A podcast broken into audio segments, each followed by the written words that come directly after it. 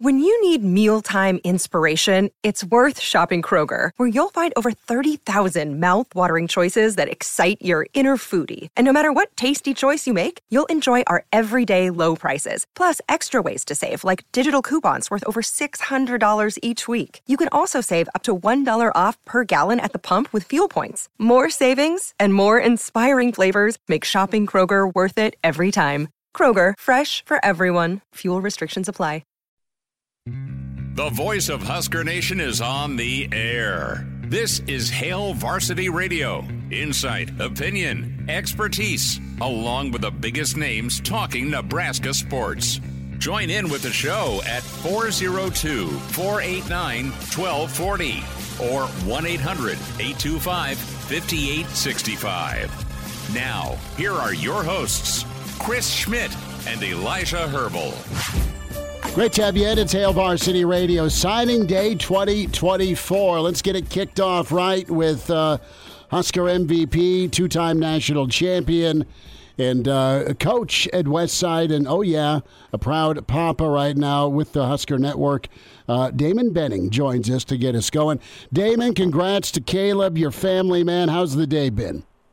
Oh, it's it's been a whirlwind. It's uh, you know, the first couple. It reminds me of the first couple of weeks of the recruiting process, right? It, it feels really good, and there's this sense of wow, this is really happening, and then the actual recruiting happens, and and you're miserable. So today is like the first part of the courting process in recruiting, where it's like it all came to a culmination in about 30 minutes of signing time and and and doing a couple of radio hits this morning. So it was like it's just it's a sense of relief. Uh, there, I'm I'm I'm very very proud.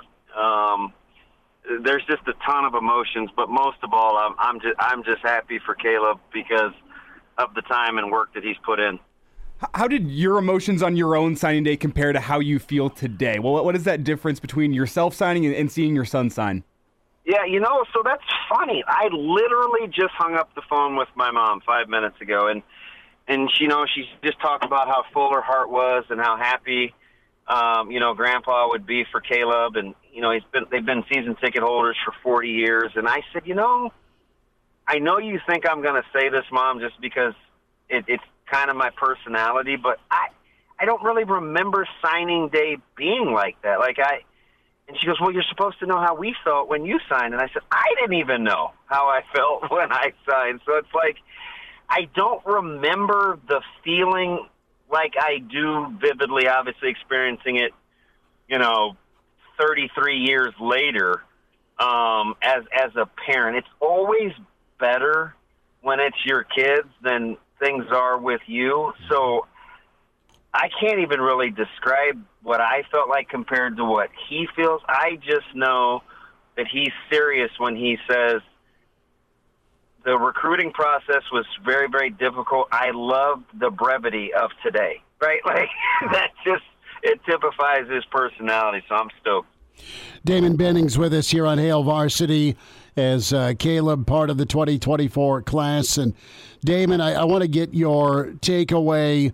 Uh, you've been able to see up close all season long Coach Rhule and this team. You've also seen what they're about in the recruiting process. Yeah. And, and give us your impression of, of, of what Nebraska has in their head coach. Yeah, so it, it's it's really it's really funny um, now that it's kind of over because early on in December and January and February, um, I almost had to pinch myself sometimes to make sure I wasn't. I felt like he was the type of guy that was playing checkers and I was playing chess because there this wasn't even really about the recruiting process yet. This was just me getting to know him as a person, as as kind of being in the media. Mm-hmm. Uh, we we were going to do this 90 minute sit down that ultimately didn't end up happening until the summer. Um, but along those lines, I'm like, he's unbelievable. He's he's authentic. He's he's a quick blinker. He's he's very self aware like he was almost too good to be true. And then once he kind of ramped up the recruiting process, um, it, it just it further.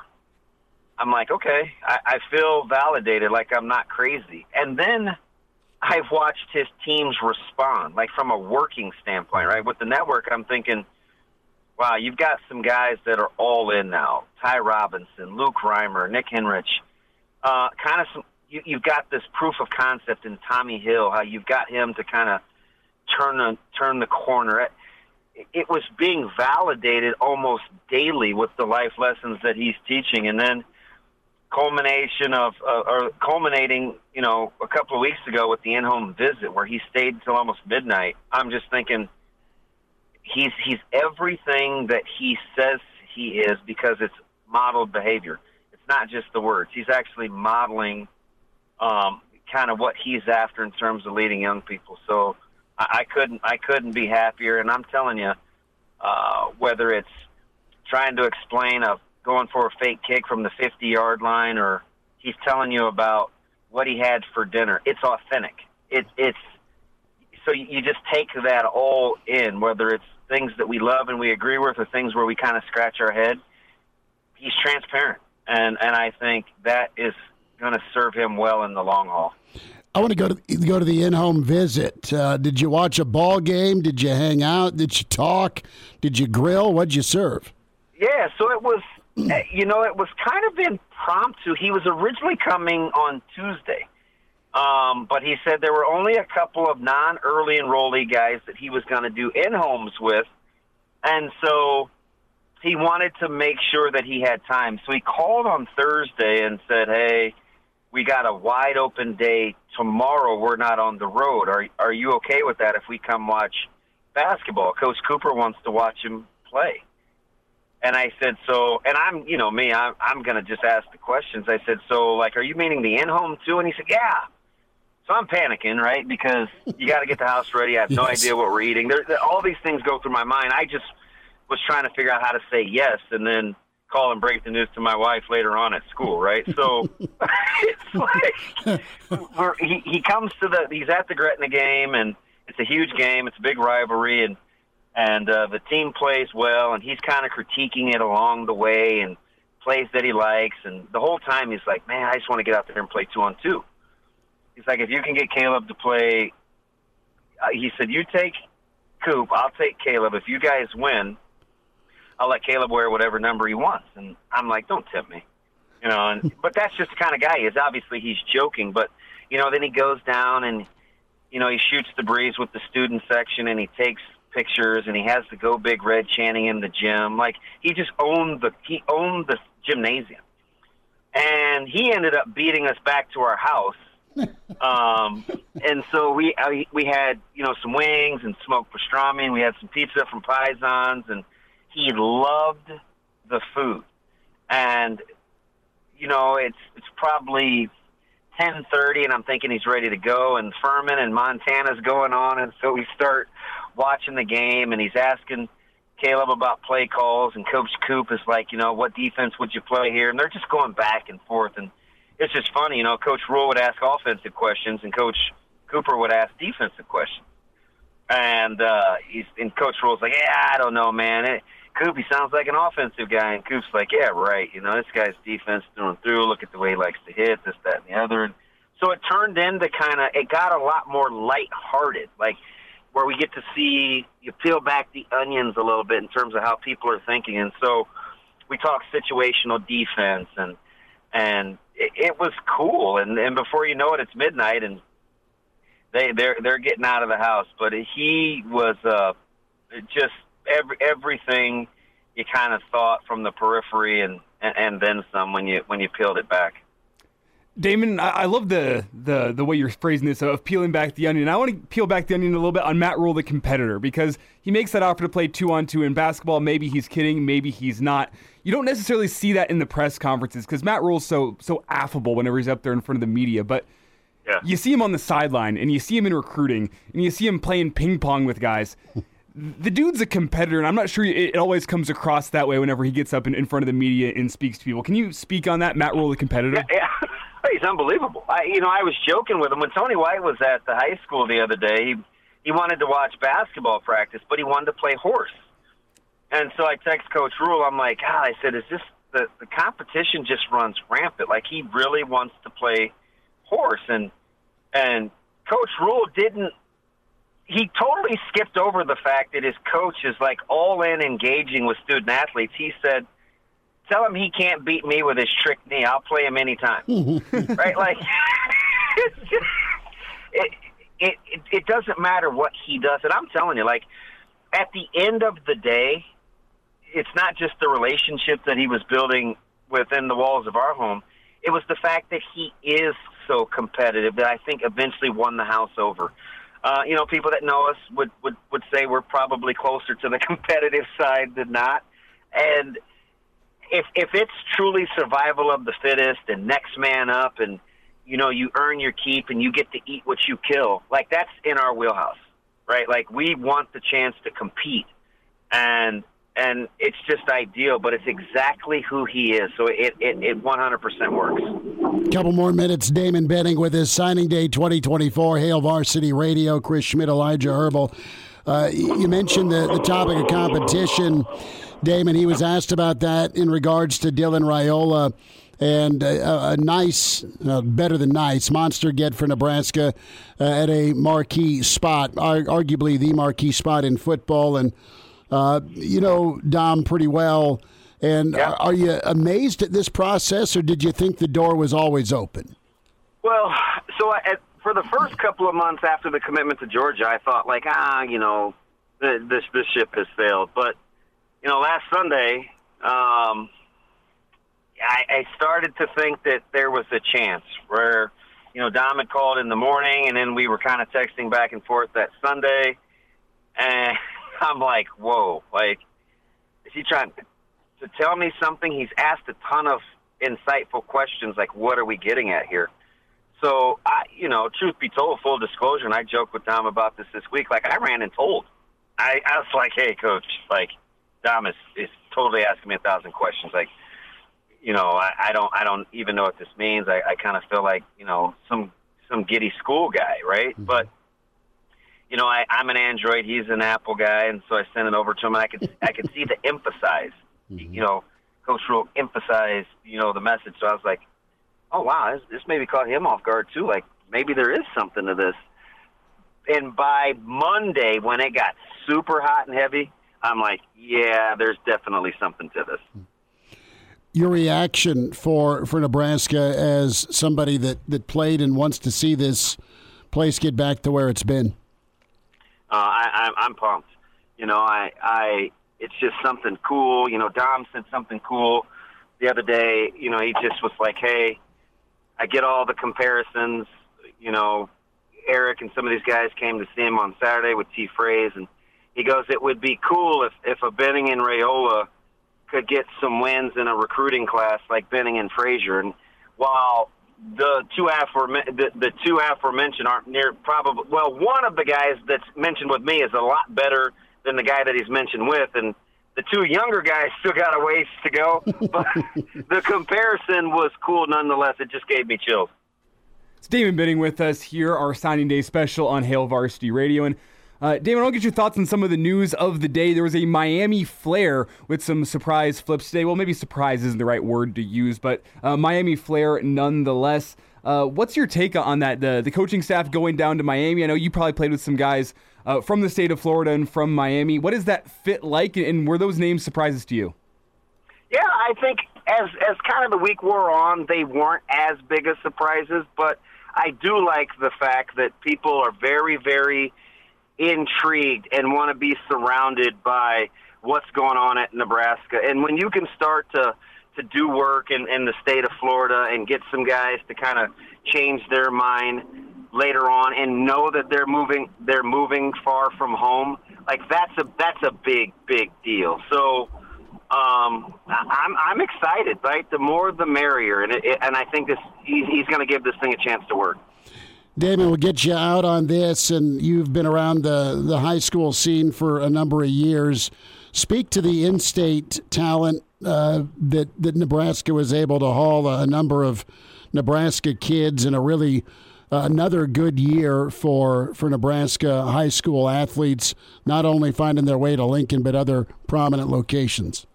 Yeah, he's got eight total, and, you know, the top, depending on the rankings, four five guys in the class all to say yes, that's a big deal, and that's obviously where it has to start. And I and I think he's done a good job. It's important to him. It's been important to him. Um, I think they've worked their tail off, making their presence felt across the state, and and hopefully it can continue to pay dividends. Your reaction to, to how Danny Kaelin's handled all this? He's a, he's a, he's a pro's pro, all right? Tough deal. Um, the the emotions that he's ran since January, um, the decommit late uh, for Missouri, then coming back to Nebraska, being an early enrollee, then having things expedited the way that they were in this last week. Uh, I think he's done and said all the right things. And you got to remember, you know, he's, he's 18 years old, and so um, wearing it on his sleeve and out loud. Listen, he, he's human and and more than he's human, he's he's he hasn't had some of the life experiences. So I couldn't be any more proud of of, of DK and how he's kind of handled this. You're celebrating tonight. How? Uh, I I think I'm just gonna make sandwiches, right? Like some chicken cheese steaks, maybe just kind of hang out and be quiet. It's... My my young my my 13 year old has got another half day of school, and Caleb finished his finals today, so it should be pretty easy going you know, it's nice enough out to grill. Just just saying. I, I thought about it, but that's coming probably tomorrow night. I I, I got a nice um, I got a nice tenderloin Ooh. that I only paid about seven nineteen a pound for. So that might be tomorrow. Text me the address. Uh, yeah. Or just text me who your meat man is. I need to know who your meat man is. Yeah, yeah. if, if you're making tenderloin, we're there. We'll uh, we'll bring the sides. Uh, it's big of us. Damon Benning with us here on Hail Varsity. Damon, best you and the fam. Thanks for a few minutes today. I appreciate it. Anytime, guys. Another day is here, and you're ready for it. What to wear? Check. Breakfast, lunch, and dinner? Check. Planning for what's next and how to save for it? That's where Bank of America can help. For your financial to-dos, Bank of America has experts ready to help get you closer to your goals. Get started at one of our local financial centers or 24-7 in our mobile banking app. Find a location near you at bankofamerica.com slash talk to us. What would you like the power to do? Mobile banking requires downloading the app and is only available for select devices. Message and data rates may apply. Bank of America and a member FDIC. And now. And now, back to Hail Varsity Radio. Back with you at Hail Varsity. We're powered by Cornhead Lager. Thanks to Damon Benning for getting us kicked off on signing day 2024. Mike Babcock with us now from Hail Varsity. Hurrdat Sports. Bill Doleman joins us. Evan Bland and Mike Schaefer. Next hour, we are uh, efforting a couple of uh, commits from this class. We'll also hear from Dylan Raiola and Mr uh, Matt uh, Rhule, his presser today. So a lot to get to in the next couple of hours. Roll call real quick. We do this. Jeff was in, Morgan, Anthony, Brian, Brennan. One through five, and many more. We'll get to your stream comments. Babbers, another signing day. Let's uh, talk reaction here. Eight Nebraskans, five uh, Floridians, and five from the Lone Star State. Uh, total of 26. What do you think? Uh, I think that's good. What you just mentioned, you know, the uh, in addition to getting the Nebraska uh, guys, um, you got five from Florida and five from Texas. I think that shows uh, the effort that this coaching staff has put into the to the recruiting class, and I think it's the value of of what recruiting is for Nebraska and able uh, to be able to get the best players or most of the best players from in-state and uh, and then also uh, be able to get states like uh, Florida and Texas uh, in the mix. I think that's really important for Nebraska. You have to go that way. Mike's uh, a point I brought up on our, our show yesterday, and I want to get your thoughts on is: Do you think this class resembles the successful Husker classes of old, where you're really locked down not only the state borders but the 500 mile radius as a whole? There's a big 500 mile radius flare with Kansas, Colorado, Montana, if you consider that part of the 500 mile radius. The, the, Rockies, right? Iowa. That 500 mile radius, well represented. Then, as you said, you go across the country to Texas, to Florida, uh, to the East Coast as well, North Carolina. You'll pick and choose your spots across the country to bring in some other guys. Does that remind you of recruiting classes of old? Well, yeah. Um, one of those states that Nebraska did well in, I think, was California. It was able to bring in some guys from California, and and Texas was always a, a good state for Nebraska. Um, I think that it, it became more difficult, you know, with the creation of the Big 12, obviously more difficult now in the Big 10. But uh, yeah, it, it does. It's the it's the kind of mix that you have to have, I think. Um, stay close to home in the in the 500 mile radius, as you mentioned, but also you've got to have these areas where you uh, bring in these players. Um, you know, being in the Sugar Bowl a couple of times enabled Nebraska to get some guys from Louisiana. Um, being in the Orange Bowl obviously facilitated the, uh, uh, the, the the Florida guys that Nebraska was able to recruit, and then there was a good connection that went clear back to uh, to the towards the end of Devaney's tenure as coach uh, to California because Nebraska was very aggressive there in the in the late '60s of, of getting uh, junior college players, especially uh, from California and, and in the West and uh, those players played significant roles in Nebraska's uh, national championship run. Mike Babcock's with us from Hail Varsity and Hurrdat Sports. Uh, get a subscription to Mike's biweekly newsletter at Mike B at hurrdatsports.com. So I, I got to ask you about the, the Raiola buzz uh, nationally, locally, and the, the thought of you know his opportunity, uh, just uh, the the talent walking in that door for Nebraska the quarterback spot is as good based on his pedigree since what? Frazier, since Gill? How do you kind of um, put words to it, Mike, with, with what Nebraska could have in Raiola? Well, you had the recruiting class that included uh, Eric Crouch and Bobby Newcomb.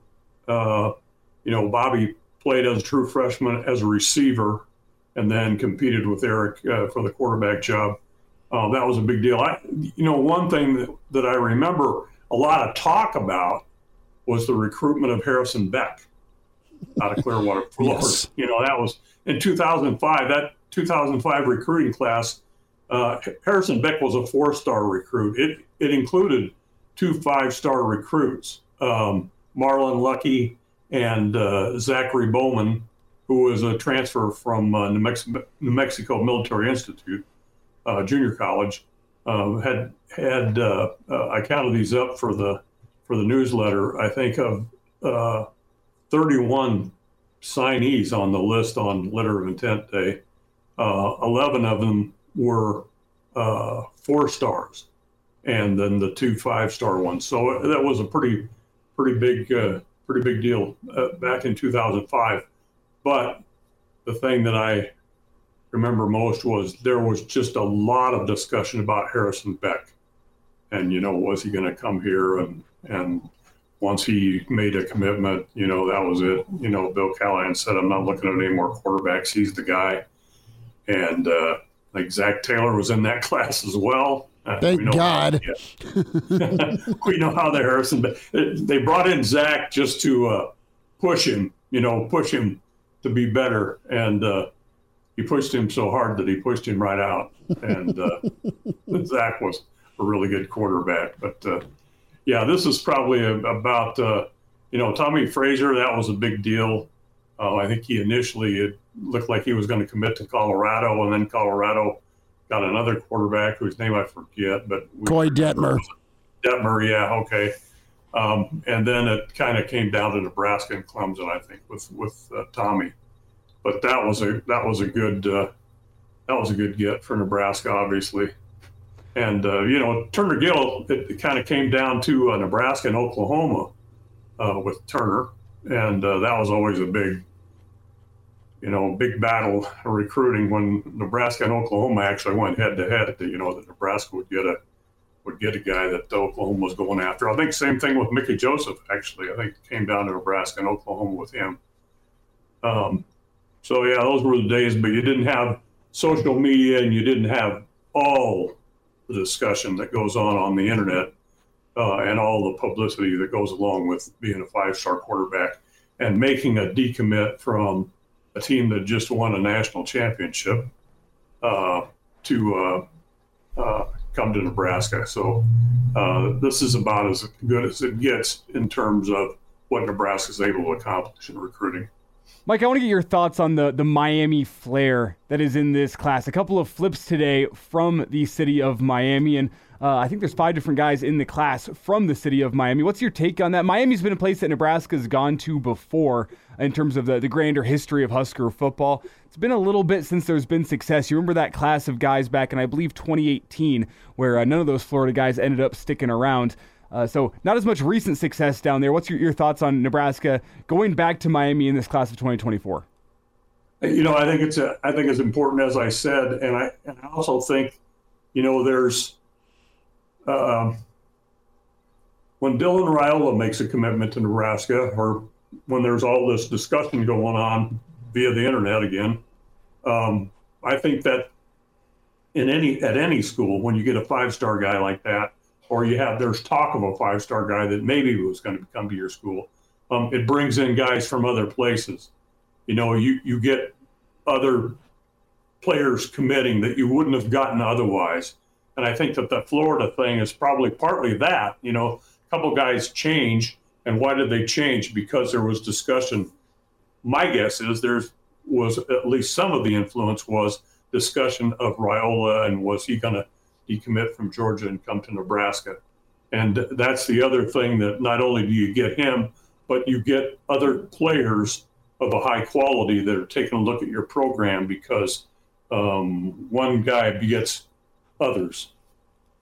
Mike, we'll get your take on the legacy part of this discussion where you have a lot of really talented former Huskers uh, having their, their sons choose Nebraska and really a who's who list of guys that uh, Papa Bear performed on the field. A lot of rings won, a lot of New Year's Day bowl games, a lot of high NFL draft picks and long NFL careers.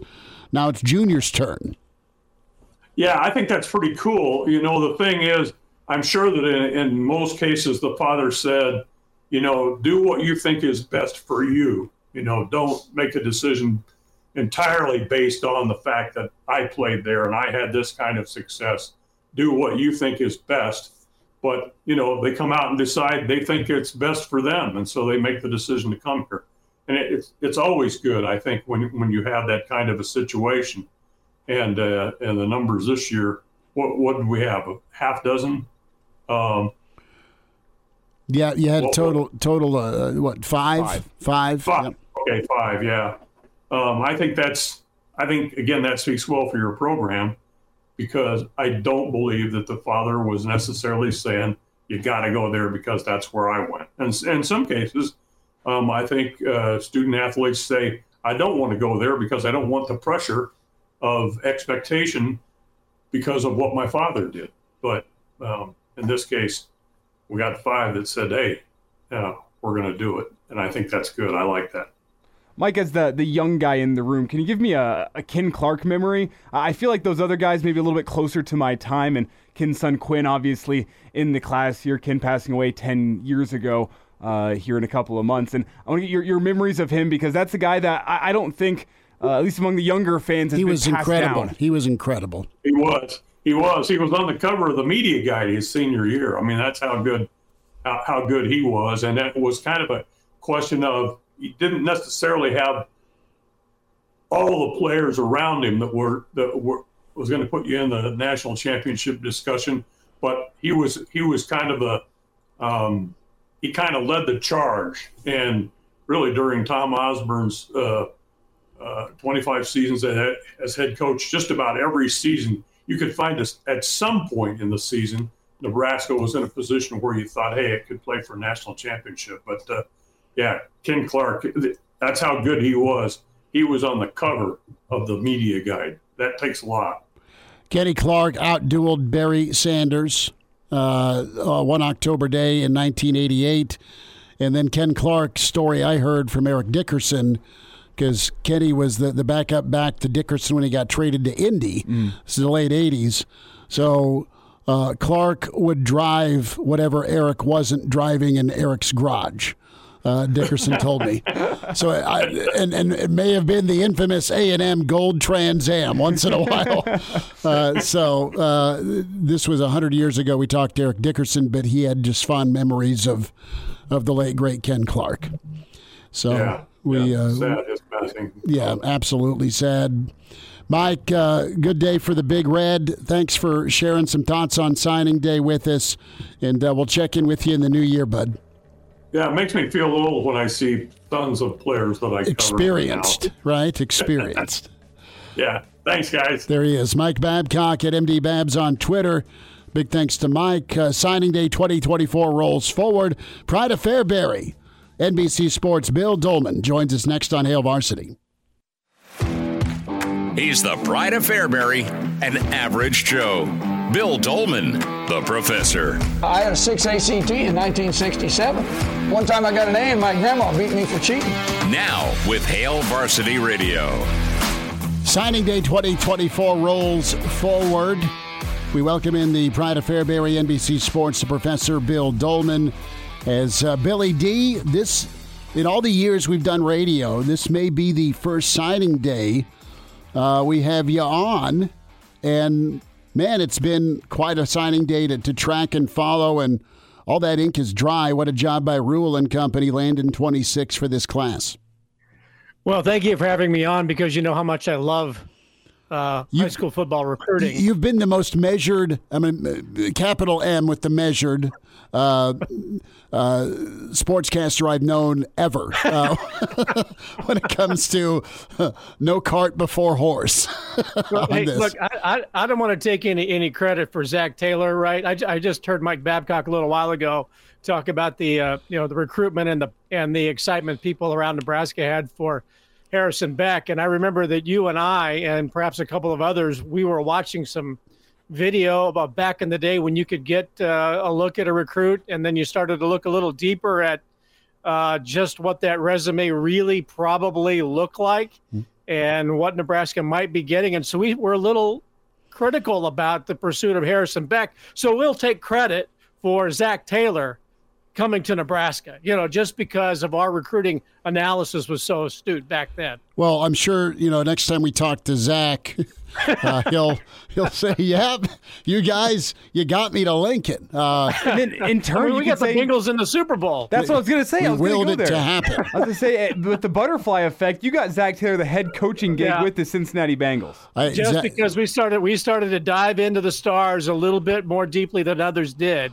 and we saw something they didn't and we you know raised the alarm. But football recruiting it is a uh, it is a national i don't want to say a holiday but it certainly uh, has become an entity all to its own not just one day. But my gosh uh, recruiting for 2025 has uh, started already and Matt Rhule said he's going to give his uh, guys a bit of a break and then they'll ramp up 25 when they all come back and oh, by the way there's a football season to prepare for as well Well, Bill, it's interesting today we're bringing up Harrison Beck and Zac Taylor. I mean, you could make you, you, you could make the parallel that Nebraska with a two quarterback class this year, early in a tenure, they got the sought after guy. They also have the the guy waiting in the wings that's expected to push uh, the the guy that's expected to be the top. But this year, it feels a little different than Harrison Beck and Zach Taylor. Yeah. Yeah, there's no question. Uh, look, uh, I, I'm not naive, and I'm going to downplay the day. It is. It's a really big deal for Nebraska to get Dylan Raiola, and and I think it's a really big deal uh, for Daniel Kaelin to for Nebraska to stick with Daniel Kaelin, allow him to perhaps explore other opportunities, which you know that was up they had lines the last few days. But then for him to come back, I think it speaks to his character and the character of the program that he sees what what has been laid out before him. He knows who's coming in. Nebraska's been honest with him, and he wants to be a part of of the program. And and who knows, he may grow into becoming a fantastic college quarterback that could have a great impact at the University of Nebraska. And the same could be said for Dylan Raiola or whoever they might bring in in the next few weeks or months to play quarterback at Nebraska. Bill Doleman's with us. Find him on Twitter at Bill Doleman. And Bill, you kind of nailed this two weeks ago, well, less than two weeks ago, when it comes to, to the Nebraska factor. Uh, you've touched on family, and Rhule divulged that today when it came to that Sunday phone call from Dylan to Coach Rhule. Yeah, we, we talked about it uh, uh, on the show. Uh, I guess it was last week, and and you know I, I I really firmly believe it. You know, and I think I said at the time that the you know this thing with Dylan Raiola uh, goes back years, and it's it's been a lifetime uh, probably dream for him to be able to do what he did today, even though he was courted by everybody uh, around the country. But there, there's something special about you know the state of Nebraska and the relationship that uh, that the Raiolas, the family, Dominic, Yvonne, Dayton, and probably even Taylor, the sister. They probably all have a relationship with with the state of Nebraska because of the experience Dom had, you know, when he played here back in the 1990s and early 2000s, and that's always left an impression. And I think it's interesting when they talk about Nebraska being home to to Dylan and to the Raiolas. I don't know when they've lived here other than you know Dom's time as a, as a college student in Nebraska. So what this state meant to him as a as a college student and as a collegiate athlete, the impact that Tom Osborne had on him, uh, I think has been uh, a, lifelong thing for him. And so it, it didn't surprise me that when you know word got out that he was circling back and and talking to Matt Rhule and company that this was this was probably where he was going to end up being. I think I think look, this is still a state where the handshake is a contract, okay? And Matt Rhule talked about, wouldn't you love to be the head of the Ainsworth Tour Travel and Tourism Department today? Come crash a wedding and have a bourbon. We are all Ainsworth, right? But you know, I think every small town in Nebraska and Lincoln and Omaha too can can say, yeah, we get it, we understand that, we understand why he enjoys going up there and, and meeting, you know, the real people of the state. And again, that's not to say they're not real in Lincoln and Omaha, but there's something about the handshake in the small town around here that still means something. And I think people who come here uh, understand that. And I think the Raiolas uh, uh, have always felt that. And I think that they're a very proud family that their son recognizes how special this place can be and how they, they will treat him. And, and I think that they will, he'll be very respectful of that. Bill, obviously, this Raiola flip speaks a lot to what Nebraska means to the Raiolas, but I think it also speaks to the, the culture within the building that Matt Rhule's been able to establish in his first 12 months on the job. Can you speak on that for a second? Just just the, the this change in philosophy down at One Memorial Drive that has occurred under Matt Rhule that's kind of led Dylan Raiola back to Nebraska and, and ensured that it's the right place for him?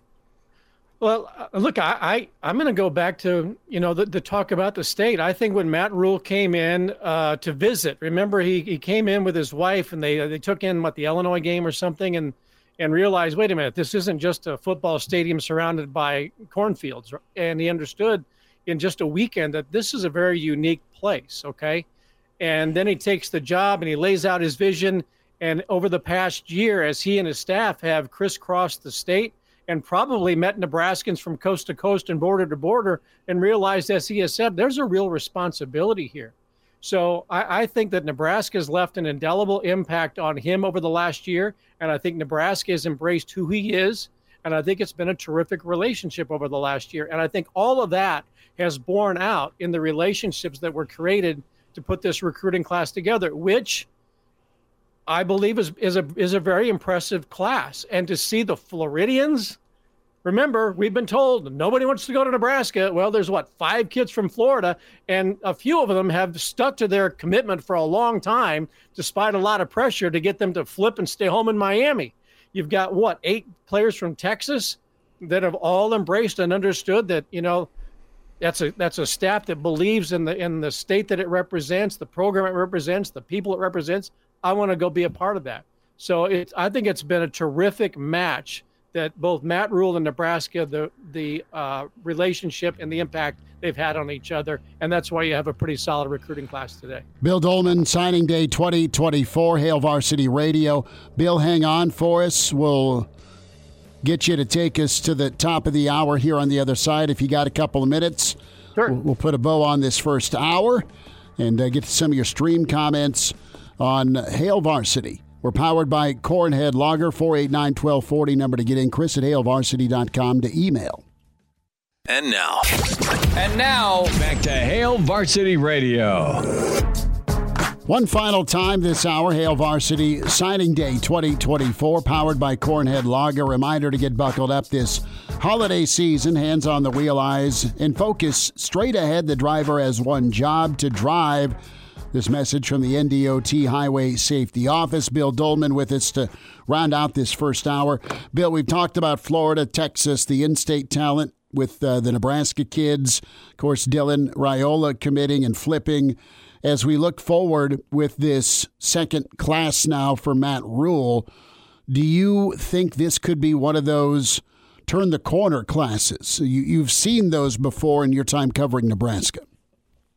Yeah, I do. I, I think with the, uh, the, the foundation that's been laid in the state of Nebraska, I think that's pretty significant. You know, there will there will be attrition. You know, what would they sign? Forty seven players today, something like that, uh, close to sixty. Um, eventually, there will be a, a couple who will leave, but if you can make sure that you have that foundation in place in Nebraska, as good as the talent in this state is getting, uh, I think that's a pretty significant thing that will uh, continue to deepen the roots, replant the roots uh, back in this state. To get quality players out of Florida and Texas is significant. I was a little surprised that there's there was nothing very little talk about California other than the Baker kid who ended up at Texas. But uh, they don't seem to be phased by the fact that uh, there was nothing done out in California. And maybe that's by design. This is going to be a Midwest and, and Southeast, East Coast uh, heavy uh, program. But yeah, with, with a, a, benchmark player like a Dylan Raiola uh, and some of the other quality players along the offensive line. Uh, how, how, about you got Pile of Bricks? Bricks yes. and was Pile's last name? uh, our first name Gibson. Gibson. Gibson yeah. Pile. Yeah, I mean, boy, they got some great offensive line names. But uh, uh, you know, those guys, uh, I, I, think it, to have an offensive line built over two years, I think now that's going to be really significant. So I, I think that um, the offensive line success last year and this year will m- really transform. I think this program and give it depth. Hey, don't forget and Alexander Rugaroli, another great yeah, offensive line out of, out of Vegas, and, and you're getting him yeah, as a as yeah. a walk on from Bishop Gorman. I'll tell you what, a lot's been made and rightfully so about uh, Coach Donnie and and and, and Dylan, but from from day one, from the jump, Bill Bricks was a target for for uh, Donnie Raiola, and, and, he got his man out of Iowa when the rest of the Big Ten and the SEC wanted him. Yeah, doesn't it sound like uh, Donovan? Uh, you know, everybody wanted Dylan Raiola, and Donnie Raiola wanted uh, wanted Grant Bricks. Well, wanted both, but yeah, get get me get me give that bricks. guy a raise. Get me bricks uh, now and get the semi out to his stadium. yeah, so uh, you know, uh, Donovan Raiola, I think, has been very good, and I know the players in his room love him. And I, I think that was a significant hire, whether it was strategic to get his nephew here uh, let that play out. But uh, Donovan Raiola, I think, has been a, a real find for this coaching staff. And uh, no, th- I think this is, I think really last year with the offensive line players they're able to get in, especially locally, uh, and then the offensive line, it appears as though they've assembled this year. That's really, really a big deal for this program. And they sprinkled it in with some speed. And uh, I think in, I think we're going to see the benefits next year. Should be all right. Can't wait for uh, a year or two if you're a Nebraska fan. Bill, we'll grab a whiskey before you head off for the holiday break, all right? You know that sounds good to me. All I right, that. sounds good. We'll right, uh, we'll get Brad. we'll get the whiskey and cigars going. Pride of Fairbury, Bill Doleman. Bill, thank you. All right, see you. There he is, Bill Doleman with us. Appreciate him as always. Mike Babcock. Uh, as well this hour, Damon Benning. Next hour, Mike Schaefer, 24 7 Sports, Evan Bland on the way. The voice of Husker Nation is on the air. This is Hail Varsity Radio. Insight, opinion, expertise, along with the biggest names talking Nebraska sports.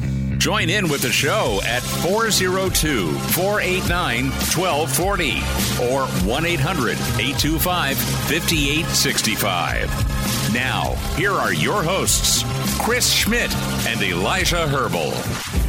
Welcome to it, signing day 2024, hour two with Hail Varsity Radio, powered by Cornhead Lager. We'll check in shortly here with Mike Schaefer from 24 7 Sports. We'll hear from Shake, get his take.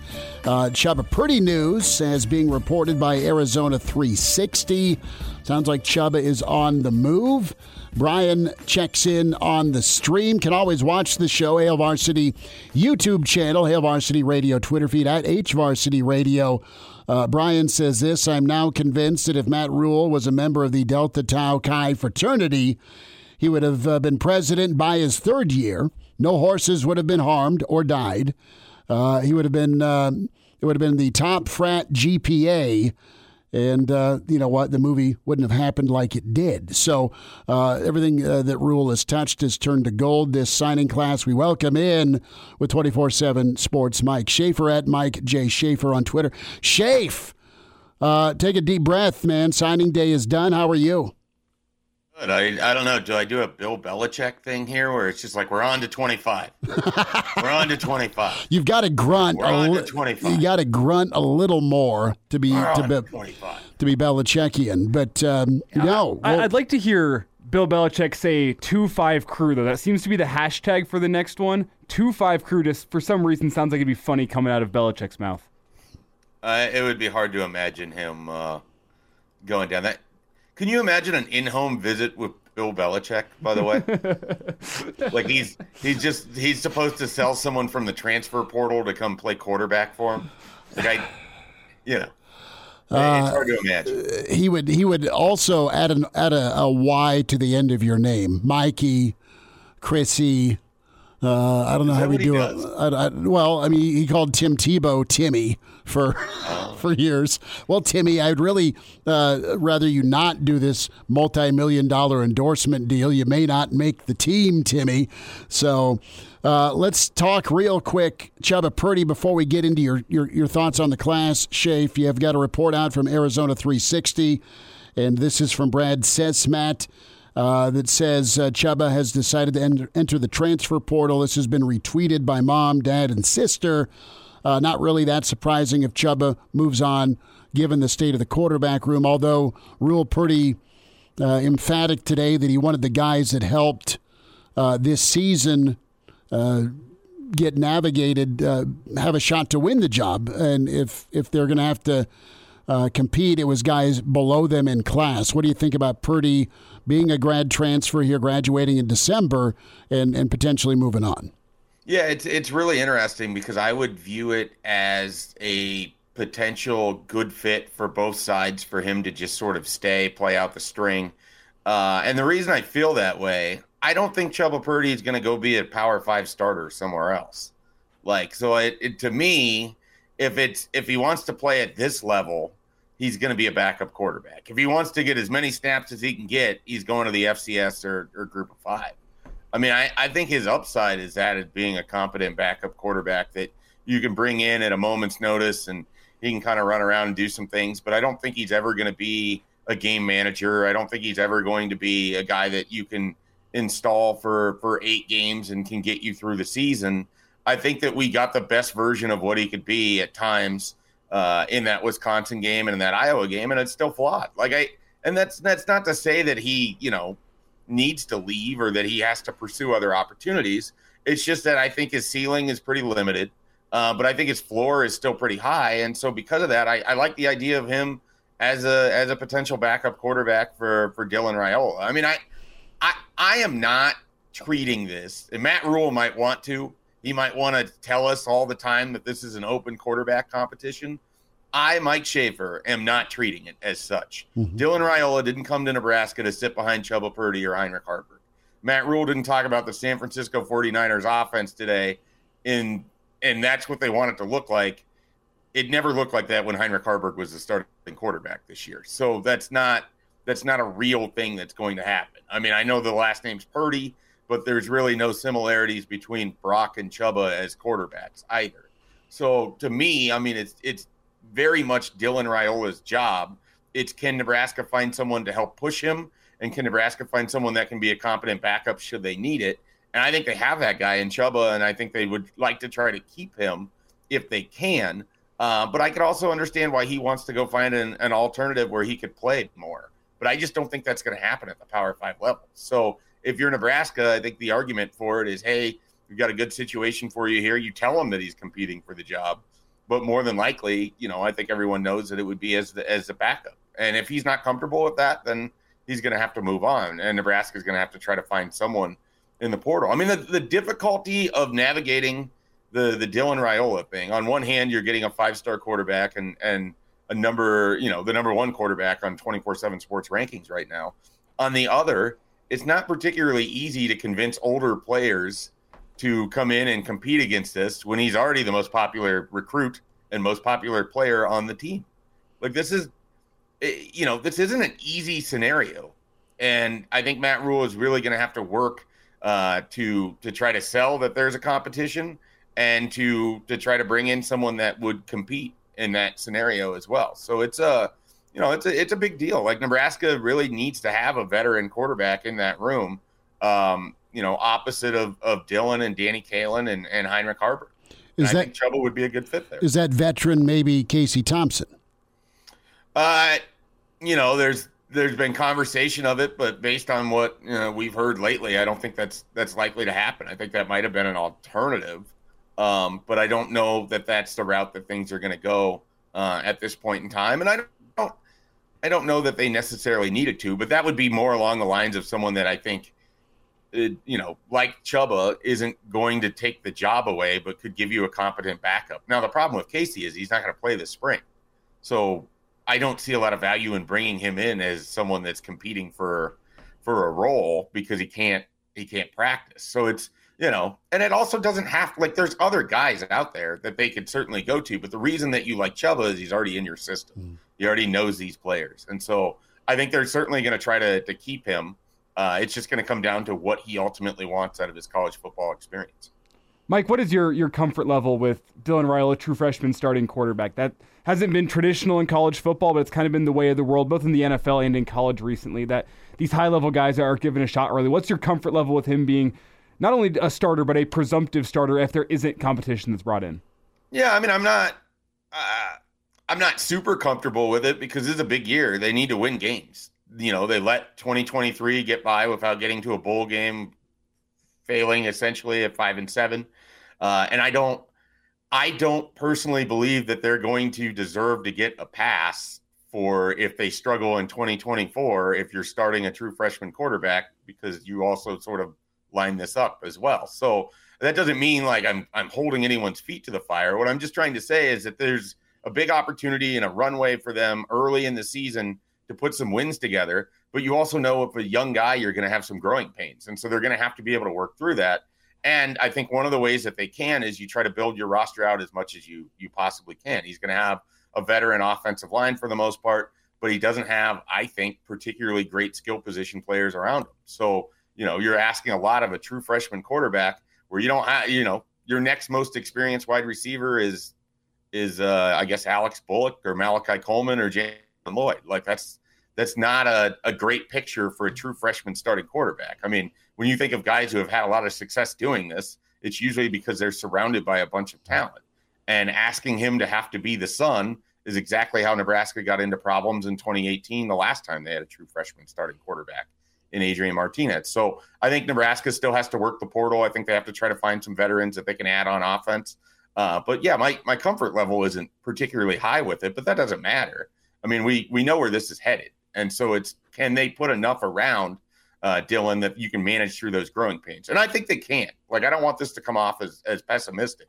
It's a huge day for Nebraska. It's a great day. There you have a five star quarterback in the fold. But the reality is he has never played a snap of college football, and he is going to get the keys to the kingdom. And uh, you have to hope that it goes well, and you have to give him the best chance to be successful early on. It's Mike Schaefer with his 24 7 sports at Mike J. Schaefer on Twitter. Schaefer, overall impression of this class 26 total, a handful more of, of talented walk ons. What do you think? Yeah, I mean, I, I think this is a uh, an exciting group. There's a lot of interesting parts of this class. I thought last year in 2023 in that cycle, they did a great job rebuilding their defensive line, and we saw that play out with guys like Cameron Lenhart and Riley Van Poppel and Prince Will and and Sua Lefotu, and and we'll see it with Vincent Carroll Jackson this spring. And you know they did similar with the offensive line this year. I, I really feel like that. You know beyond beyond Dylan, the other part of this class that I think really stands out. They took six offensive linemen when you add in Alexander Ruggiero, who's on an NIL scholarship. Uh, and they have guys in Grant Bricks and Preston Taumua uh, that are really talented linemen uh, as well. And then they have some developmental types in Jake Peters and Landon Davidson uh, that could be pretty good. And then they have a guy in Gibson Pyle that nobody talks about that, you know, got invited and is going to go play in the All American Bowl. And I think he's probably one of the more underrated pieces of this class. So I, I really like what they did in the trenches. And that extends over to the tight end position, too, where they, yes, they got Carter Nelson, and he is a absolute freak athlete, but is going to need some time to to learn. Uh, first, learn 11 man football and just continue to sort of grow and grow into an actual position. Whereas he played a lot of different things for Ainsworth. Uh, but what I did like is they also added Ian Flint and Eric Ingwerson, two blocking tight ends, an area where they really were weak this year. They didn't seal the edge very well. It felt like, you know, Thomas Fidone and Nate Boerkircher sort of struggled at times. That's why we saw a lot of Luke Lindenmeyer. He was in there to help block. And I, I think guys like Eric Ingwerson and Ian Flint are more known for their ability to move people than they are necessarily to go be pass catchers in space. And so I think it's good uh, to add that power component to your tight end room and to, to really sort of try to build that up as well. It's Mike Schaefer with us here talking recruiting our signing day special. And Mikey, you mentioned Gibson Pyle as an under the radar guy. Any other under the radar guys in this class that you think might surprise Husker fans earlier rather than later in their Husker career?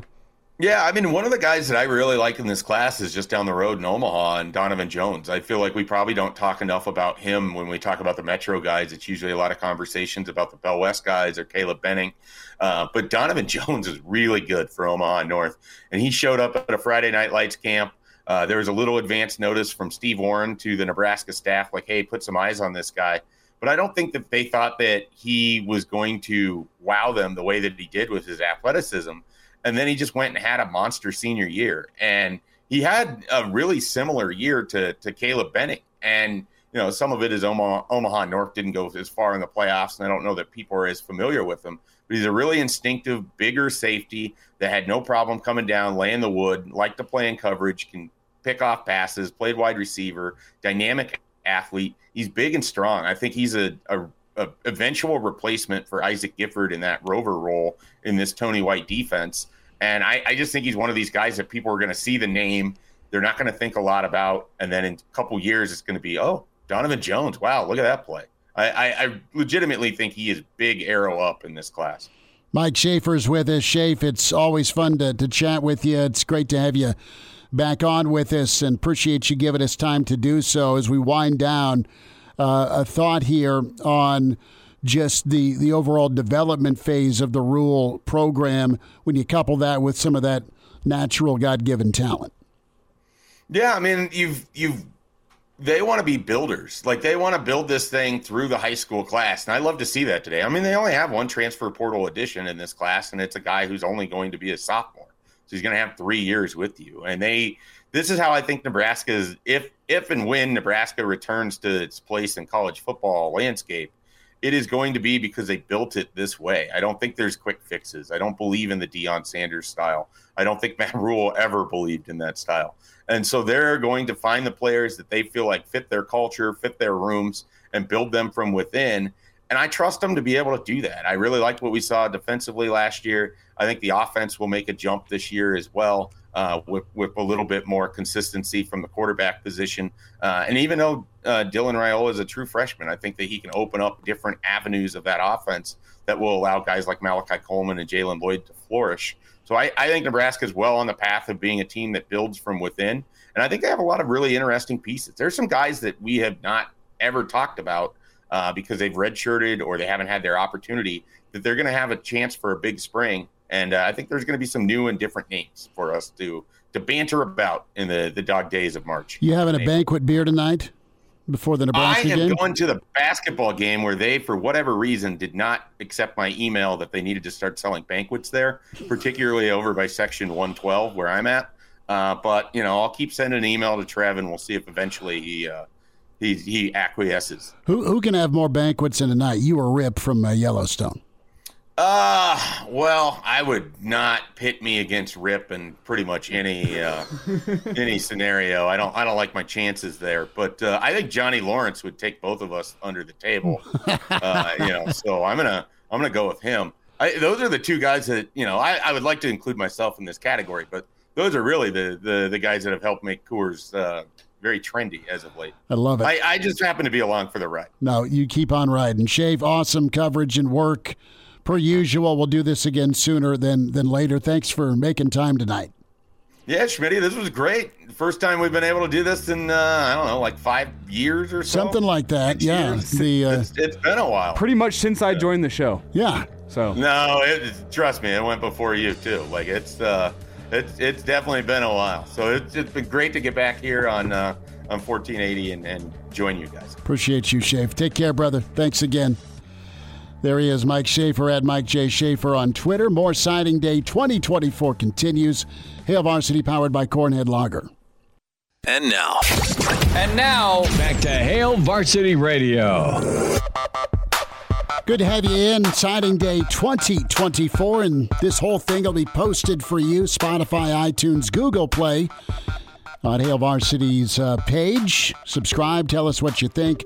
Also, the live version and posted on video for you, the YouTube channel with Hail Varsity. Big thanks to Mike Schaefer, uh, Bill Doleman. Uh, Mr. Mike Babcock, Damon Benning, and yes, Evan Bland with the Omaha World Herald. Evan Bland joins us now at Evan Bland OWH on Twitter. And Evan, a lot of news going on for the past week or so. The Big Red get their, their ink to dry today, 26 plus some walk ons. There's Chubba Purdy news going on right now. Where have you been? Where's the Evan tour taking you today? Well, I spent a lot of the day in Logan, Iowa, actually talking with uh, Grant Brix and people around him for a story. I think uh, people enjoy kind of getting to know him a little bit more. Um, you know, he's he's, he's not uh, maybe the number one headliner in the class, but he's you know top four, I would think for sure. So uh, was was was out there, followed along with the press conference, and uh, been been tracking the Chubba Purdy news here just uh, you know a moment ago. So you know, National Signing Day is not what it was. Uh, it's not your older brother's February uh, you know day of sort of thing, but uh, definitely a lot going on. Quite a bit. You look at Nebraska, and uh, of course the, the, the news is the flip from from Dylan Raiola. And that that was monumental. Uh, and then you, you look at some of the, the interior, right? Grant Brix is is right up there. That's a target for Donnie Raiola for um, quite a while. You know, a two year plus process, and it took a semi, right, to sweeten the deal. Uh, at least, uh, you know, the the announcement video was pretty good, but. You know, overall, what's your impression here uh, of not only the Raiola get, but just this this foundational class, really a second class, a full year of recruitment by Raiola, uh, by Rhule, excuse me, Rhule and his staff. Yeah, it's you know, it's these are always the really interesting classes. Like you think about when a, just the process of a coach coming in and and you know in, in the current climate you have like a month to hold on to the guys who've been committed. You try to fill some gaps. You probably go to the transfer portal.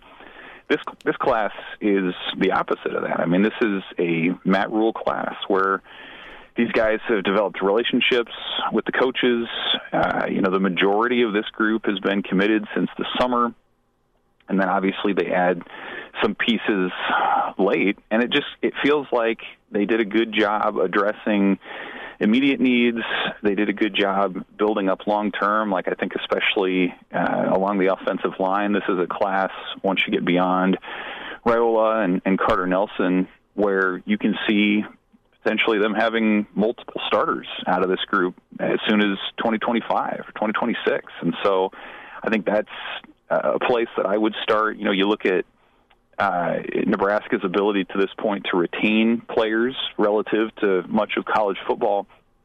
And I think you see a lot of potential there in this class, too, when you talk about five or six legacy players, eight in state players overall, guys who just understand the importance of of what this program means to this state and, and what it's all about. Uh, there's just not nearly as much of of sort of having to upload culture and expectations when so many of these guys grew up with it, and typically those are the guys who tend to stay a little longer and be a little bit more invested as well. So it's hard to nitpick too much of this class. Maybe that they missed out on a running back. Um, maybe that there's no obvious um, middle linebacker, although I think you could probably see a few guys develop into that, like a Vincent Shavers type. But uh, overall, I mean, just a, a, a, a deep class, a lot of players, and I think a lot of upside for guys that could pop either as soon as next year or down the road. Evan, are you surprised that as of right now, there's only one portal pickup for the Huskers in, in Blye Hill? And Blye Hill was an FCS kid uh, that played one season at corner. Now he's making the move up to Nebraska. Are you surprised he's the only portal pickup as of right now? Well, it's definitely a paradigm shift when you think about 12 last year and then 15 the cycle before. So eh, that's sort of been what we're used to around here is is a lot of movement there. But I think it's first of all it's in keeping with what Matt Rhule and his staff want to do. They've said 90% high school prospects and then supplement that out of the portal. And then I think, as he said in his press conference today, they've sort of had their own portal this year. I mean, they got Bryce Benhart back out of the portal, and Ben Scott, and and Ty Robinson, and John Bullock, and Isaac Gifford. Like these are guys essentially that were uh, portal wins in a sense because they could have gone on uh, into the NFL draft process. They could have looked elsewhere and and commanded a lot of attention and and resources and that sort of thing. And so when you have guys of that caliber that say, "Yeah, I'll, I'll come back for a fifth year, or I'll come back for a sixth year," then you're not having to react and go into the de facto free agent market to try to fill those gaps. So I think that's been a lot of it. Um, and and you know, again, they just feel good about the high school guys that they have. So you add all that up, along with the fact that they're roughly at about 100 scholarship players. They need to get down to 85 by fall camp and there's just not a lot of room to to speculate either. So if you're not addressing an immediate need or there's not a slam dunk, game changing sort of talent in there, you're not really if you're Nebraska in a position where you can sort of speculate on on players out of the portal right now. Evan, is there an immediate need to go get another name for that quarterback room, another player, assuming Chubba Purdy's uh, out the door? And and I know that's uh, Arizona 360 reporting that uh, about 30 minutes ago or so. So say Chubba is gone. What next for Matt Rhule? You've got three guys there, Kaelin, uh, Raiola, and and um, Heinrich to, to compete. I don't know where things are at with Casey Thompson. Do you do you look uh, for another addition here after Spring Bowl? Well, first of all, I uh, you know you talk about breaking news, and in the moment I did get a confirmation from Chubba's dad okay. that that's uh, that's accurate. So yeah, he's he's moving on. Um, but yeah, you know it, it's interesting because I kind of if I were Purdy and I were kind of looking at his situation, I mean, yeah, you have uh, Raiola ahead of you there uh, potentially, probably. Um, but you're also sort of the the resident veteran in the room. I mean, you've you've got four years of college football under your belt yeah, you fought through injuries, but you're at a place um, w- with some stability now. You're at a place where you can maybe go into the second year of an offense and, and move forward with that. And, and you know, he's he obviously felt differently and, and is looking, you would imagine, at uh, more of a starting opportunity elsewhere. But I mean, yeah, it, it is a situation now where if you're in Nebraska, I think you you probably want to look at a, a veteran quarterback type, if for no other reason than to be sort of a, a mentor, maybe an insurance policy, because you've got now two true freshman scholarship players. You've got Heinrich Haarberg, who's got a lot of talent, a lot of big, you know, big arm, um, but I don't know that his skill set is is what you're looking for. The way that Nebraska's offense is going to start tilting toward next year. So it may, might behoove Nebraska to bring in somebody who isn't necessarily intent on having to be the starter, someone who's willing to compete, and if he is beaten out, uh, is willing to be a good teammate and an insurance policy and that sort of thing. So I, I think this move by Purdy does open the door further for that possibility. I still think receivers a spot. You're going to see Nebraska target whether that's Julian Fleming, who has been here on an official visit but looks like he's a Penn State lean, or somebody else.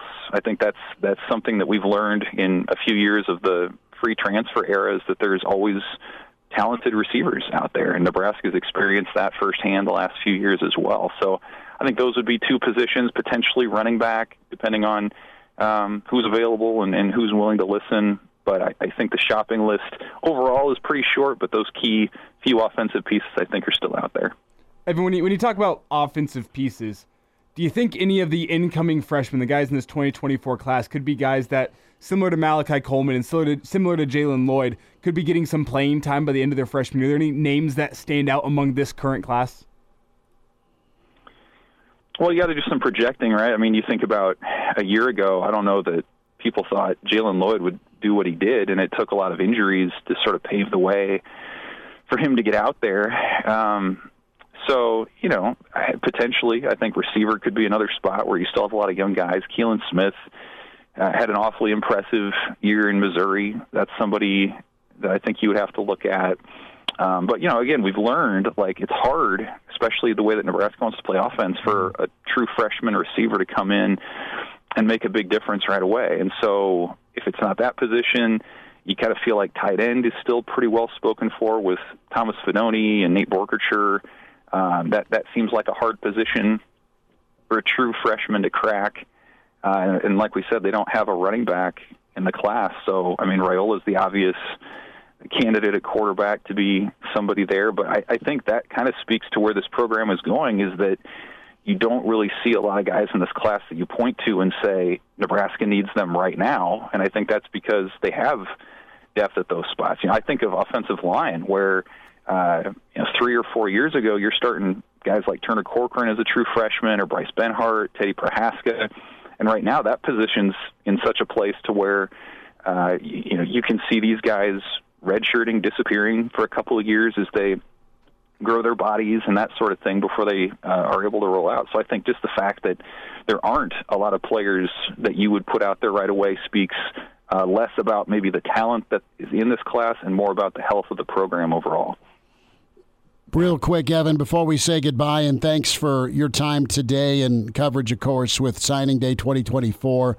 Overall, what what's the um, the the outlook for you moving forward? Not just spring, but beyond. What what could this team be next season, even with a freshman quarterback that's highly touted, paired with the defense? What do you think Nebraska can do moving forward? That's the next big question. I mean, now that the big fish is in the boat. now, now it becomes like, what do you do with him? Like, uh, how do you develop him? How do you groom him and get him ready? Whether that's on day one, whether that's midway through the season, whatever it might be. I think back to what Rhule said earlier this month, which was one of their primary off-season priorities is going to be putting whoever is the quarterback in the best position to succeed, and that you know includes a whole bunch of stuff from uh, how you surround them with talent to the play calls that you put out there, uh, the style of offense that you run, how much you expose them in the running game, all these different things. And so I think that's one of the big missions this offseason is what does the offense look like? How do you put that quarterback in the best position to succeed? And then you pair that with a defense that we saw looked awfully good at times last year and maybe – the one area that they came up short was enforcing takeaways. And so, if that defense can take a step uh, in what is becoming a veteran black shirts unit, and you have an offense that's a little bit more uh, set in what it is, that's uh, that avoids risk a little more than it did last year, I think that's a recipe for certainly getting back to a bowl game. Um, and then and then beyond that, you don't know. I mean, you're talking about trying to finish in the top 12 nationally to get into the college football playoffs starting next year, and if you can get into that nine or ten win range, uh, I, I think we're seeing that's when things really start to get interesting. Evan, we'll check in in the new year. Thanks for the time, bud. Merry Christmas, guys. Hail Varsity Radio is live. Now, back to Schmitty. Schmitty's a great guy, but he don't have a brain. And Elijah. You want me to speak? When I not pointing you, yet. On Hail Varsity Radio. Open phones here the final 20 minutes. We'll hear from uh, Dylan Raiola. We'll hear from Matt Rhule. And open phones for you the next 20 minutes 489 1240 800 825 5865. You look at some of the uh, Big Ten recruiting rankings, fifth quarter tailgate, putting this in on the um, the stream with the Hail Varsity YouTube channel. Bottom four Michigan State, Indiana, UCLA, Northwestern. I think Northwestern coming in at number 97. I think UCLA was 68. You had Indiana somewhere into the 50s, and Sparty, I think, came in at 53rd, if I remember uh, correctly. Um, uh, so there, there is that. Uh, and, uh, you know, it's uh, either kind of feast or famine. Uh, Steven checks in. He is right. You grow inside out.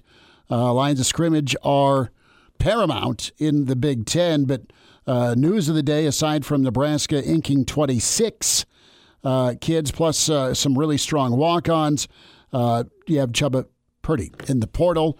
Evan Bland breaking that uh, just eh, about seven minutes ago. Uh, Paul has been on hold. Paul, go for it. Thanks for calling in. Welcome into Hail Varsity.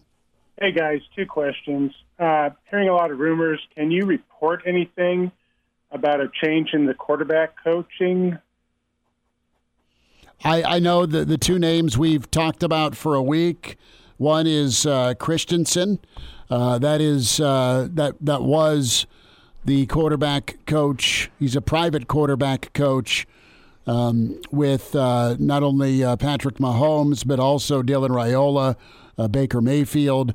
Uh, I I know he has been on campus. And I've also heard in recent days no confirmation of this, so that he may have just been advising. He just might have role. been been been a part of the the uh, let's go kick the tires on Nebraska. Yes, yeah. So, So, so that that's the name Christensen, and then God, I keep messing his name up. The the former Baylor OC and quarterbacks coach. Do you think it's likely that Satterfield's going to have to accept someone taking over the quarterback room? I think that's how Sats worked. I mean, I don't know that he worked with quarterbacks uh, in in many of his stops. I think he's just kind of been a co OC, and you've you've had him on staff before with Rhule, where he's worked with tight ends or some other position, uh, you know, assistant offensive line. You've always had a quarterback coach. Shouldn't say shouldn't say always, but you've had a quarterback coach many times with him on staff with Rhule. And it should be noted, uh, it should be the name you're looking for, Glenn Thomas. I had it written down. I couldn't see it through my notes. So Glenn Thomas is the other name we Currently with the Steelers, you you do wonder is that something that gets announced after the season? Right. And that Rhule didn't want to dive into it finalized yet? today. So, Okay. so yeah, I think they I think they are looking hard at the quarterback coach. Second, I'm ecstatic that we got Raiola and Kaelin to sign. Amen. And while I'm concerned about the possibility uh, losing Purdy, He is gone. don't we have to accept that with only an 85 scholarship limit, we have to lose some of the scholarship players currently on the roster? Yeah, or you get creative with okay, you're not on scholarship, but here's here's your NIL. That that is this is as uh, Lloyd and Harry would say that's as good as money. So Yeah. your your NIL could cover that uh, your your room board and and then some.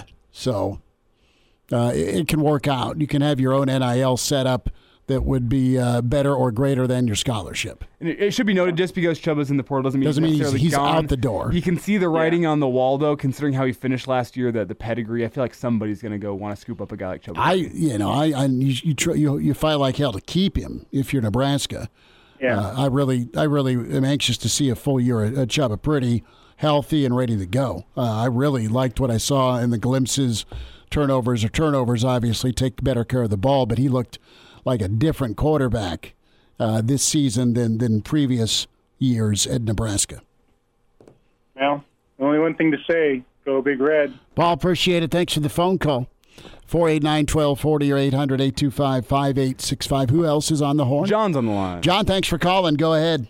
Yeah, I want to say to you and your whole staff, just have a safe and happy uh, holiday season. Um, I enjoy listening to you. Usually I listen and you answer most of my questions. Uh, what is the final money ticket on our quarterback?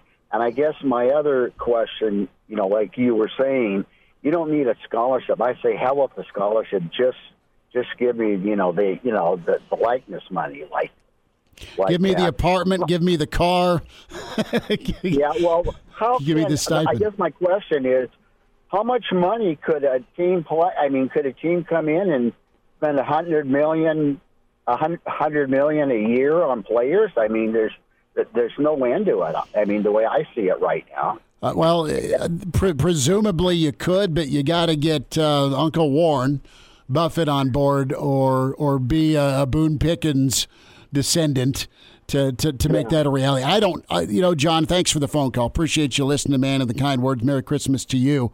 Um, the thought is this: whatever the zeros say, I don't have the books. We'll prob- we probably won't ever get the we won't ever get the books on what a NIL package is for uh, a a Jeff Sims, a Casey Thompson, a Dylan Raiola. Don't know. I can speculate, and that is not to be reckless. I can tell you that previous numbers were maybe around half million, uh, 150,000. Uh, your your going rate is at 250,000 per semester. You're in college. If you're a high end quarterback, you do the math. You're there eight to nine semesters total. You, there's your one to two million dollar window. That's kind of the market Matt Rhule referenced here back in November. That's my best guess. That's my that's my map right now. Chubba Purdy uh, uh, in the portal. Does he stay in the portal? Uh, I think it's a loss for Nebraska uh, because I think uh, Chubba's best football days are ahead of him. That could still be at Nebraska, but right now it's looking like it's going to be somewhere else where he's healthy, where he's calm, where he's confident. How about that speed and, and arm you, you saw from him uh, when, when he was in the flow, right? I mean, kind of pushed into duty and, and finally healthy, still playing with that sports hernia. So right now he's recovering from said surgery, but there's going to be suitors for him. Absolutely. Does Nebraska need to go somewhere else, Elijah? Yes, you've got Raiola. I'm saying, is there also uh, somebody beyond Haarberg? you look at at quarterback? We don't know where things are at or if things are, are moving in a direction where Casey Thompson is a viable backup option or could be a starting option. You heard Matt Rhule talk today about nothing is given. You got to go take it, you got to go earn it. So I feel like if Casey would have been coming here, I think we would have known that by today. And maybe it, it took a move like Chubba hitting the transfer portal for that to be. Is, is that a domino though? Is is is Chubba uh, in the portal a reaction to Casey Thompson maybe running it back? And that's that's possible. But what I will say is, I think Nebraska has bigger needs on their current roster than an insurance policy quarterback. I, think I look at running back, I look at wide receiver, and I, I look at those and I say, if Nebraska was giving out a scholarship spot to somebody, I think that may be more important than an insurance policy quarterback. I think the insurance policy quarterback is, is good to have, but you already are in a scholarship crunch, and is is the luxury of a of an insurance policy quarterback what you really really need within this offense if you want to find success next season? I don't know. Well, I'm just saying if the guy that you think goes out and wins the job gets dinged or isn't ready, you still got to go win ball games with somebody behind center. You got to, you've got a real talent and uh, and maestro we think coming in, but you've seen how many Nebraska quarterbacks played last year. And now, and now back to Hail Varsity Radio. Thanks for spending time. Thanks for hanging out with us on signing day 2024. Full show going to be reposted for you. The Hail Varsity YouTube channel, Hail Varsity Radio, Twitter at H Varsity Radio. Give the show a follow. Give Elijah a follow at Herbal Essence at Schmidt underscore radio. It's where I'm at on uh, Twitter or X or whatever the hell you call it. And uh, we'll be back at you tomorrow at 4. Big thanks to all our guests. Let's get to Jim before we wind down. Jim, thanks for calling. Go ahead. Sure. You guys have a great show. I just, uh, you know, it's just a pleasure for me to see a coach that, uh, whether he was coaching high school ball or or uh, college or pro or whatever, uh, the guy knows how to treat people, and, uh, and that's obvious. With you know, we can talk about the recruits and who he's getting and this and that, but uh, and and the coaching staff that that a guy like that brings in. Uh, he's got it straight across the shoulders, and he's a perfect fit for Nebraska. And uh, I can't see anything but this team going going up. So I'll just sit back and listen, guys. Appreciate it. Hey, Jim, appreciate you. Thanks for the kind words. Thanks for tuning in. Appreciate you listening into Hail Varsity and catching us up. Can we sneak in a little Dylan? Yeah. Let's sneak in a little Dylan. This is uh, part of his uh, coverage and his comments on Nebraska, and part of that reason for the flip uh, from Dylan. You, you've seen it posted. Hear it from him. I think it was a lot of prayer, a lot of discussion with my family. Um, I mean, it, it, was just something that I grew up in, and, and, it's always tugging at my heart. So, you know, I didn't, I didn't want to ignore it, and uh, you know, I explored the option, and you know, God put me in a position to, you know, make the decision to go to Nebraska. So that was uh, part of Dylan right after his signing day ceremony in Buford. A little bit more from uh, Raiola when it comes to the you heard the flip part. Now, how about the decision making process, or is that what we just heard? Oh, we just heard uh, on the uh, the flip. We can go decision making. Okay, let's get to the decision making. I think it was one of the hardest decisions I had to make. Uh, you know, people talk about a grown man decision. I think that was one of these, but. Um, it was hard. I, you know, I really enjoyed getting to Coach Smart, his whole staff, Coach Bobo. Honestly, you know, to leave leave a program like like Georgia to go to a place like Nebraska, you know, where people people around the country forget how much of a great program Nebraska is, and uh, I think you know, I can't wait to get in there with my teammates and get to work. Last thought from Dylan Raiola. Why? Why pick Nebraska? I think everything about it. Um, you know, my legacy. My dad went there. Um, I think just the fit overall uh, to to be a part of something bigger than myself. And it was really just just something I prayed about, and it really came to my heart. And uh, you know, it's something that I felt convicted about. Well, good stuff from Dylan Raiola. Loaded show tomorrow. Charlie McBride, Mr. Blackshirt, will join us. We'll get Gary Barnett's take on Dylan Raiola and also the Buff recruiting class. Some uh, flack on uh, some of the who, who's who Deion is taking. Not quite the buzz that last year had, or at least some of the Louis that Deion brought with him. Uh, what did I see on social media today? The kid in his announcement video had a weed and a gun on the table. Yeah, that's I mean, that. Quite frankly, tops the hat choice. All right, all right. I've got the Buffs. I've got uh, Miami. I have LSU. I have Bama. Uh, I've got a, a, an ounce, and I have a Glock. Honestly, that's that's the mother of all recruiting tables. That's honestly five star material to me. Give that kid the bump up. Careful about asking for a bump. All right, just just saying that. Talk to you tomorrow at 4. Thanks to Damon Benning, Bill Doleman, Mike Babcock, Evan Bland, Mike Schaefer. Talk to you tomorrow at 4 on Hail Varsity. A Hurrdat Media Production.